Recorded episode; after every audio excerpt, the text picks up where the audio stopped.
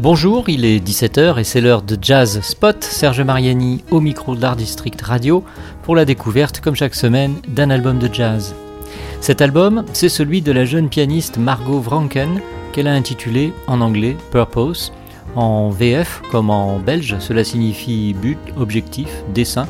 J'ai précisé en belge, en wallon encore plus précisément, car la musicienne est de Bruxelles, ville où elle est revenue après quelques temps passés outre-Atlantique à la Berklee School of Music de Boston. C'est là qu'elle a constitué son équipe, qu'elle s'est entourée des musiciens, musiciennes et amis avec qui elle a tissé les dix thèmes de ce premier album, le tout sous l'aile protectrice de Diderik Wissels. Il enseigne à la Berklee School et constitue toujours, avec le chanteur David Links, un tandem de haut vol bien connu. Margot Vranken a son tandem de prédilection, elle aussi, celui qu'elle forme avec la vocaliste Farahi Malek, berkeleyenne également. La musique et le jazz, Margot Vranken s'en est nourrie, imprégnée, tout aussi bien en tant que choriste à l'Opéra Royal de Bruxelles qu'avec un premier quartet remarqué, Pinto, et enfin au cours de son année de master à Boston, à l'issue de laquelle Purpose fut enregistré et dont nous allons continuer d'écouter le titre Uplifting.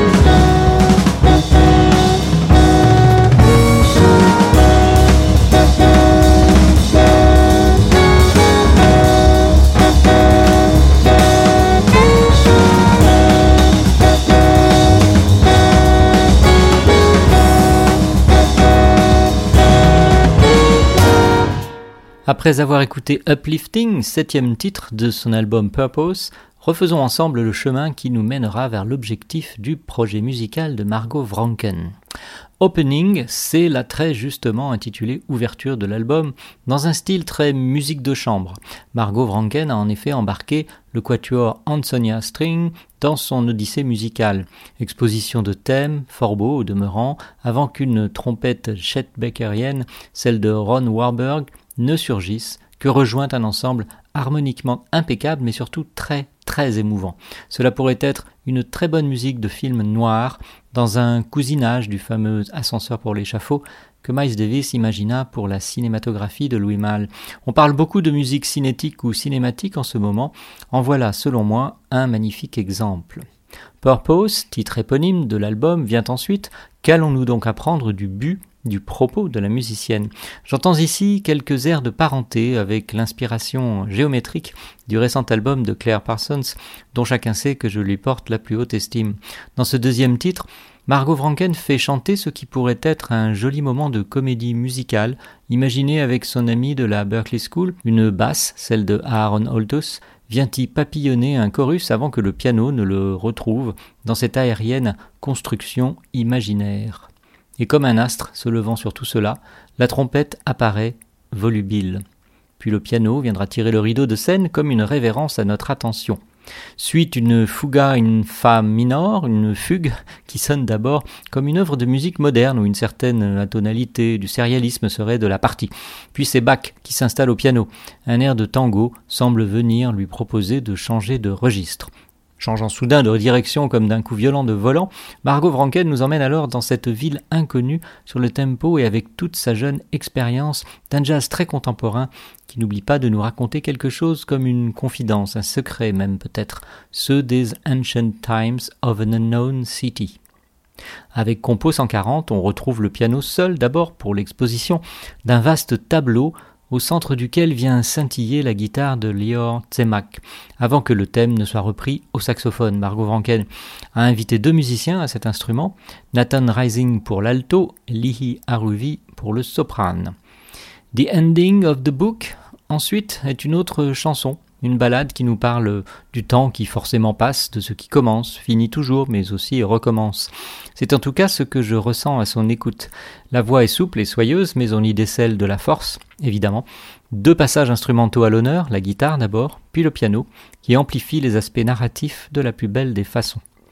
Uplifting, avec ce septième titre, on se retrouve naturellement plutôt up-tempo, manontropo. Les cuivres mènent d'abord, une fois la rythmique posée par le piano de Margot Franken, et la batterie de Sebastian Kuczynski.